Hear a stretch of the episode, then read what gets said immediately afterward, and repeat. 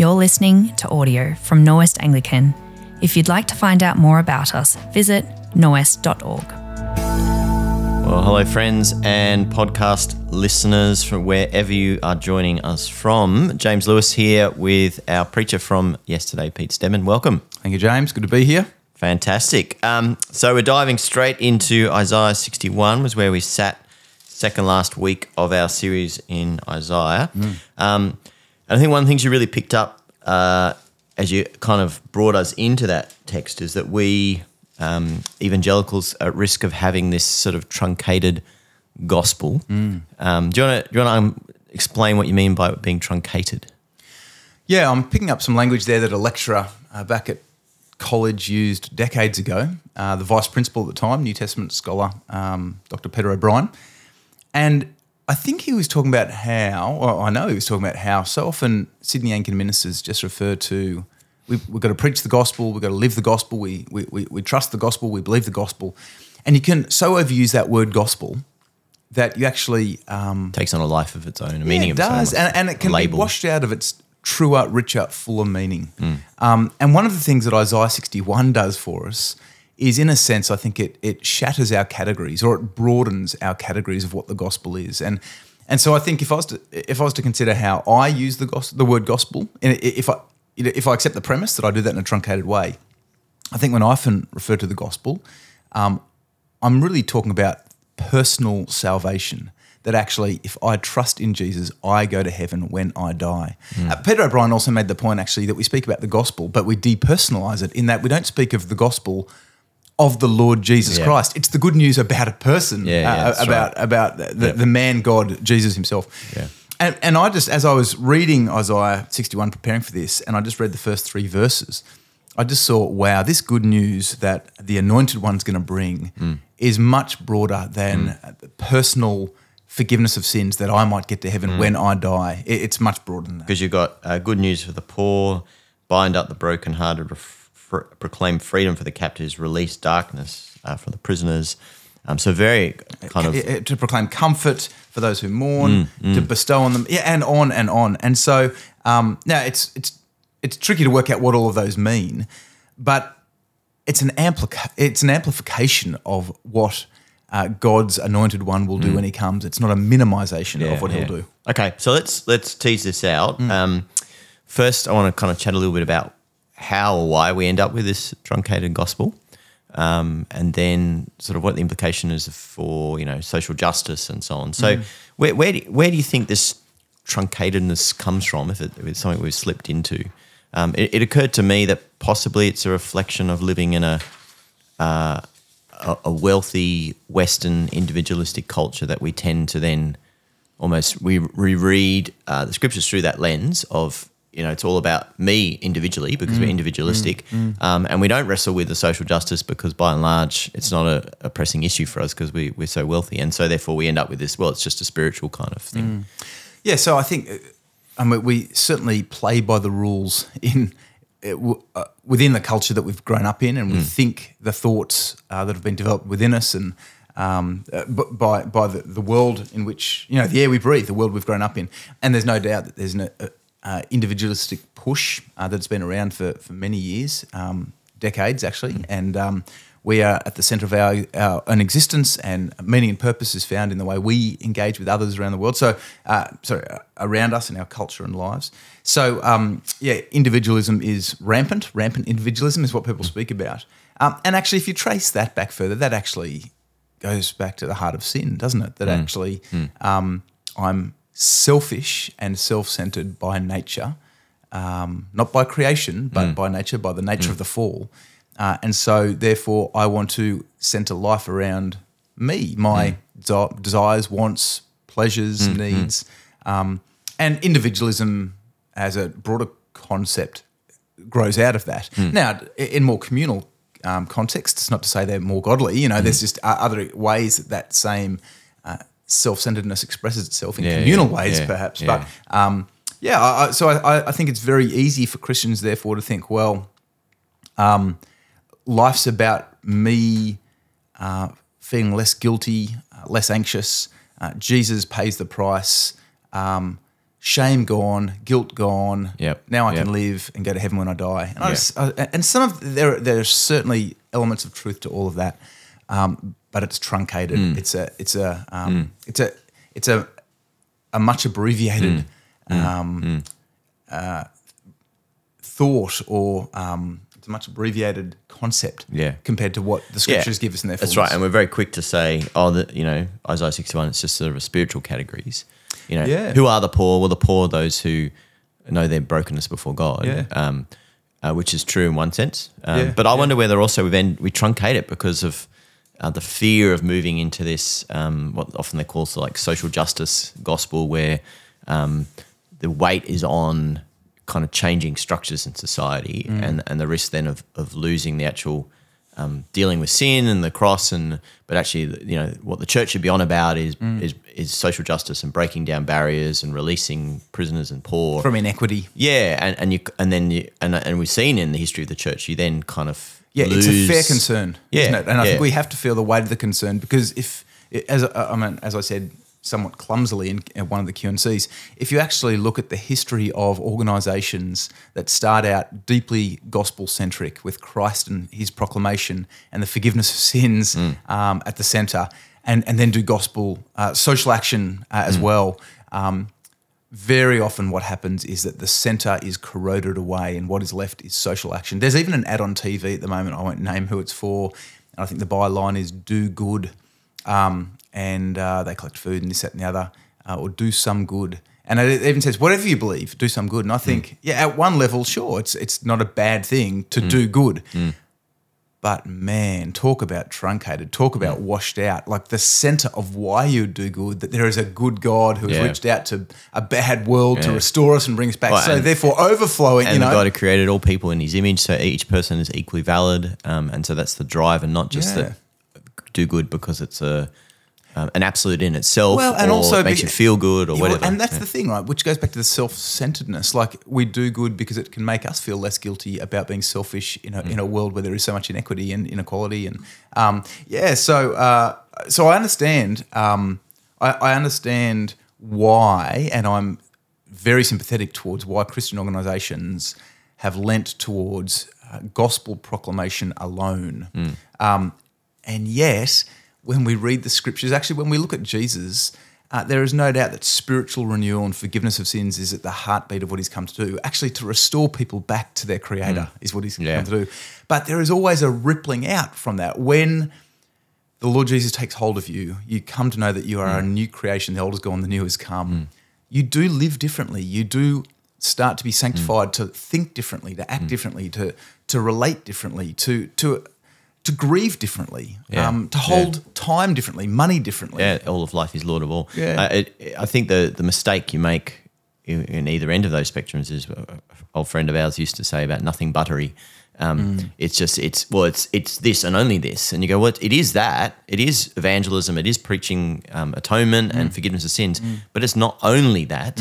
And yes, that is the most important element. But to to just have that and ignore the life change, the societal change, is is to actually truncate the gospel, right?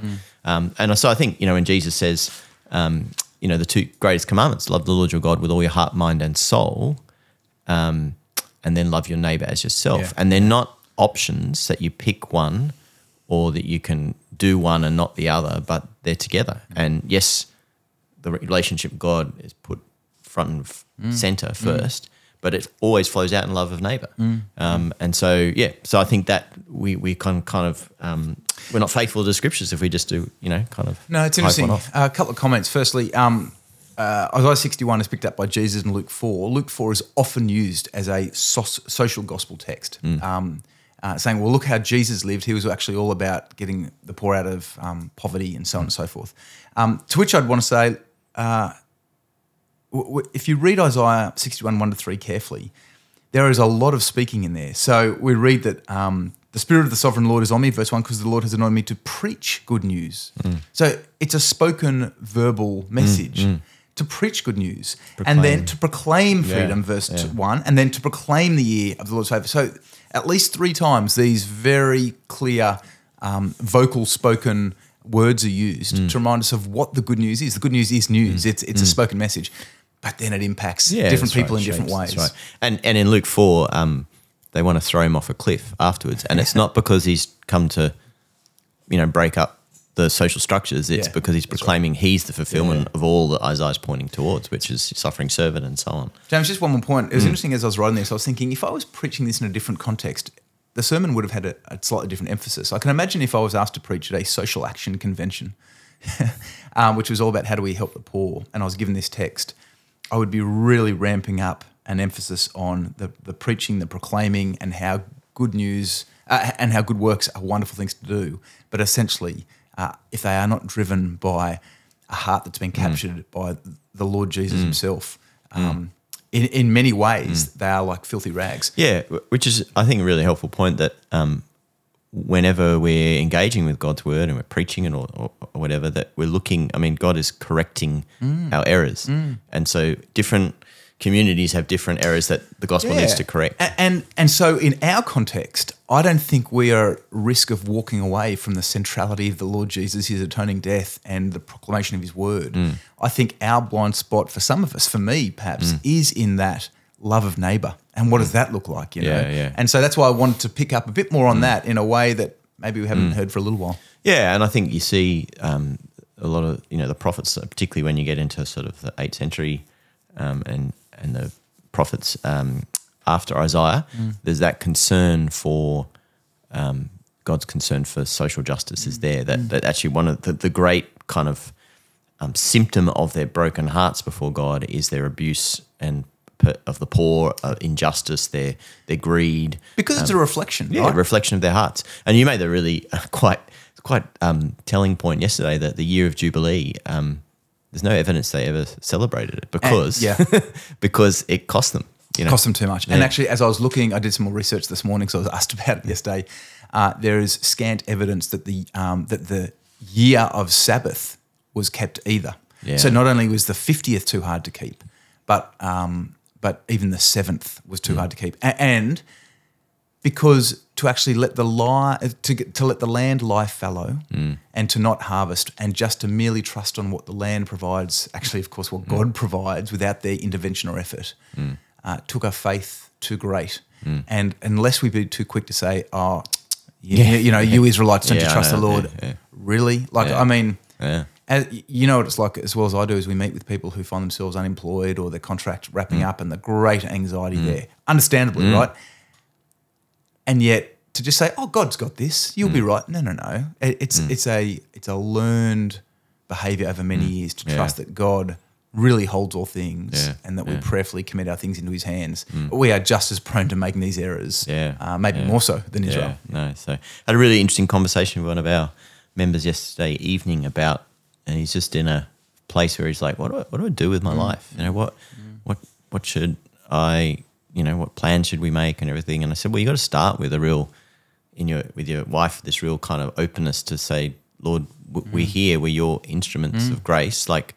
um, use us and, and guide us. And so then to explore different things, but that real sense of handing that over and trusting God and asking Him to, to shape the future and guide Oh, it. it's interesting. We had uh, a couple from church from one of our morning services wanted to catch up with Brie and I for a cuppa yesterday afternoon. I didn't know what the uh, agenda was, and essentially the agenda was, um, for twenty plus years I've worked in my role, um, and I'm happy to do it. You know, God's got me there, and He's been very kind to me.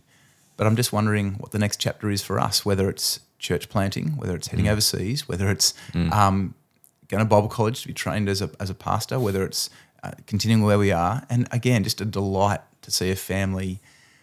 Uh, you know, so often we just hold our future and our plans with such clenched fists.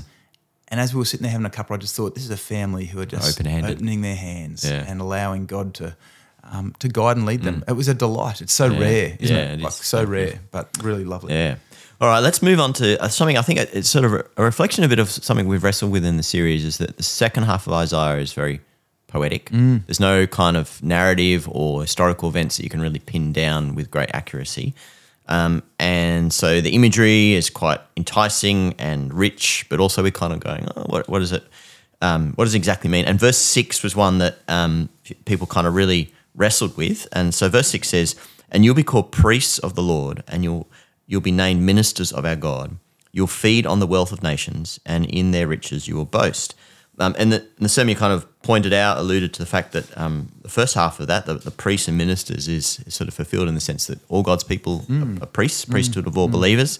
Um, we're all uh, servants and uh, sharing the good news and serving and so on. Um, and then people kind of pick, picked up and wanted to tease out a bit more. Um, well, how does the feed on the wealth of nations and in their riches you will boast um, play out? And um, so let's chat about that a bit more because that, Yeah. that came up a number of times, It and I think it, it, it not just for that verse, but I think it's that it, helps us kind of work on how do you take poetic Yeah. uh, Old Testament prophecy and and apply it well. and it um and it could well have sounded like it may well have sounded like I was crystal clear in my preaching on what six A meant. Yes. that we're absolutely priests, and six B. Well, I think it's just- metaphoric. yeah. which seems it feels It a bit seems like a bit arbitrary, right? It does. It Yeah. feels a bit slippery. Well, so a couple of comments. Here's here's the first thing to say. Verse six, I think, is all poetic. Okay, uh, absolutely all poetic. So the reality is, the reality is, um, to be called, to call God's people priests of the Lord, that is a metaphor because actually Israel didn't become Levites. They, they actually didn't become part of the priestly class as they understood it. No, what, what Isaiah 61 is saying is you will be as priests of God to the world. You will be named ministers, servants of our God, right? And so I think that that is a metaphor as well. The reason I could speak a little more clearly about that is because I think this the theology of the priesthood of all believers is uh, either more developed through the scriptures or I'm aware of its development more clearly through the scriptures. So you've got the Exodus 19, uh, you'll be a holy nation, a royal priesthood. You've got Isaiah 61, you'll be called priests of the Lord. Uh, you've then got uh, uh, uh, 1 Peter chapter 2, uh, where it's, where um, Exodus 19 is picked up, and that's then spoken to of the church. Um, and so it, there is a theme that runs through the scriptures. So that's why I was able to speak a bit more clearly about that. And it's it's very helpful, I think, to shatter categories because I think even uh, with those who have grown up under with a Catholic background or even a more formal Anglican background, or actually any background where the person out the front has set themselves up either deliberately or structurally, the structure has set them up to be this authoritative voice, and what I say goes. Hmm. Now, there's no doubt that the Lord sets apart pastors, teachers, evangelists. You know, we read about all of that in Ephesians. But actually, I'm a priest of God, no more or less than my daughter, hmm. my 15 year old daughter, who's seeking to bring Christ to her friends at school and prayerfully trying to do that. Um, so, so it's actually not about theological qualification. It's not about the laying on, laying on of hands and setting apart for a particular reason or vocation, which is what happens with Anglican ministers. Um, yes, uh, in God's church, certain people, men and women, are, are, are, are, set apart for a particular. yeah, but you don't have any more direct access. No, so sometimes, so to- sometimes yeah. people ask us to go around and pray for their house. You've had that, haven't you? Can you come and pray for our house? I always find it weird praying for inanimate objects, and I point that out. I think what they actually mean is we pray. Actually, I'm not sure what they mean. What I interpret it and what I choose to pray for is I'm happy to come and pray for you that you use your home as a place of ministry and mission. Yeah. um, and of welcome and generosity. Um, but you know what, James? I could just as easily ask that family to come and pray for me and my home that it's the same thing. You know, it's not like the prayers of an Anglican minister uh, have any more weight uh, before the Lord. And so that, that's the first, first thing to say there. The second thing to say is how do we then understand 6b? Which is you'll feed on the wealth of nations and the in, in riches you'll boast. I think a couple of things to say. I, I think this is a poem. It is richly evocative. It is talking about in this context the reversal of all things, where actually Israel, who had been beaten down, where money had been taken from the treasury, this, that, and the other, it will be flipped on its head, and it will be like the nations can't give you enough. And I think it's also worth just having a look if you're questioning this or a bit stuck on this at chapter 60, verse 10. So just flick back one page, where we see the same idea in uh, in chapter 60. Foreigners will rebuild your walls, and their kings will serve you. Though in anger I struck you, in favour I'll show you compassion. Your gates will always stand open, and they will never be shut day or night. Um, which again is, is imagery, right? Yeah, Of- it of that sense of not having a threat. There's You no threat, so you it's all so so you are so secure you can be open. Yep. yeah, Uh, yeah. And then so that people may bring you the wealth of the nations, their kings led in triumphal procession. So uh, it's it's just this idea that actually again foreigners are going to rebuild for you, which is part of my argument for for verse four. Um, uh, I'm going to show you compassion in, in a sense that the time of judge, judgment upon you is over. Um, your gates will be open, metaphor, as in, be assured, I've got you. Uh, and night won't even be a fear for you. Um, and the nations will, it'll be like they just can't give you enough. And someone asked me about this last night, and I said to him, uh, I said, Look, I know Revelation's apocalyptic, uh, apocalyptic literature, but do you actually think that the roads uh, in heaven are going to be paved with gold? And, he, and he looked at me, and I said, Well, I don't. But people think metaphor means it's not really accurate. I'm, uh, my argument is no, metaphor is trying to capture something that normal prose cannot. Yeah. And so actually, it's It's like you're- pointing to something that we don't have categories. that to capture how wonderful. And so God is. paints a picture that to capture Yeah, our imagination that's to right. go, yeah, okay, what, whatever that evokes in you of splendor and grandeur, Yeah, that's yeah. what heaven will be like. That's right. And and, I, actually, you you don't have words and imagination to grasp how amazing it will That's be. right, that's but right. This is a taste, right? And so, and so, what is as common as dust to you will be gold in the new Yeah, heavens and the new earth. That right, idea. that's right. Which still raises the question for us, though: What on earth does it mean um, when it says in verse six that you will feed on the wealth of nations, and in your riches they will boast? And again, this comes down to when is sixty-one speaking about? Is it talk, talking about the current situation for post-exilic Israel? Hmm. Is it talking about um, after Christ's first coming? Is it talking about after Christ's second coming? Uh, I think there's elements of all of that within Hmm. this, uh, but I think it is there's certainly it's certainly pointing to a, Yeah. a restored creation, uh, and I think it is saying that. Um, God's people will never be lacking. What does Ephesians 1 tell us? That actually in Christ we have every spiritual blessing in Him. We lack nothing Hmm. because of the Lord Jesus. And, and I wonder if part of verse 6 Hmm. is actually pointing towards that, that the fullness of all things. Hmm. And it may not be that we have big bank accounts. And you know what? It'll often mean we don't have big bank accounts. Um, but we have everything that actually Hmm. matters. Yeah, yeah. Uh, as, as you were talking, it made me think of um, the Acts 15, the Council of Jerusalem, and the issue that comes up that all these Gentiles are turning to Jesus, and then there's a group of um, perhaps well meaning, probably not well meaning um, Jewish Christians who say, well, they also need to be circumcised and obey the law of Moses. And so they add to Jesus something, they add Jesus a, a law. Um, and then there's the whole debate about um, kind of how that's to play out. And the church very clearly says, no, no, there, there should be no boundary. It's just by faith, right?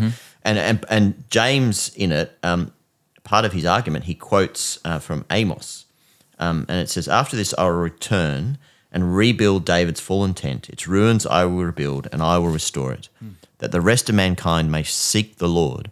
Even all the Gentiles who bear my name, says the Lord who does these things, things known from long ago. And he quotes Amos, uh, Amos's prophecy that David's kingdom will be restored, but it's saying it's fulfilled in the nations coming in. Um, and there's it just struck me because there's very similar language to Isaiah about re- rebuilding and restoring God's place. Um, but he's he's not obviously i- they're in Jerusalem. It's you know they're not talking about rebuilding Jerusalem. It's actually the the rebuilding of David's fallen tent is actually the nations coming. And the um, irony being is, able to proclaim the Lord. So I I wonder whether Isaiah's picking up on that a little bit, like Yeah. feeding on the wealth of nations is actually the nations coming in um, and uh, God's people together enjoying that and, blessing. and if that's accurate, I mean, it's somewhat speculative, but, Yeah, was- but, but it's interesting that occurred. But if it's accurate, think about Sunday: seven hundred people Hmm. sitting there receiving the blessing of the promises of Isaiah, of God to Isaiah, Hmm. and God uh, uh, in Christ to us. Not one of us Jewish. Hmm. That I'm aware of. I mean, ma- there might be, um, but actually, the nations were gathered on Sunday. You know, Hmm. and um, and we sit there are wealthy people, don't we? And I don't mean economically, although that's undoubtedly That's true. true. Yeah, that's I- I'm talking about wealthy in every way. Um, Yeah. yeah, amazing.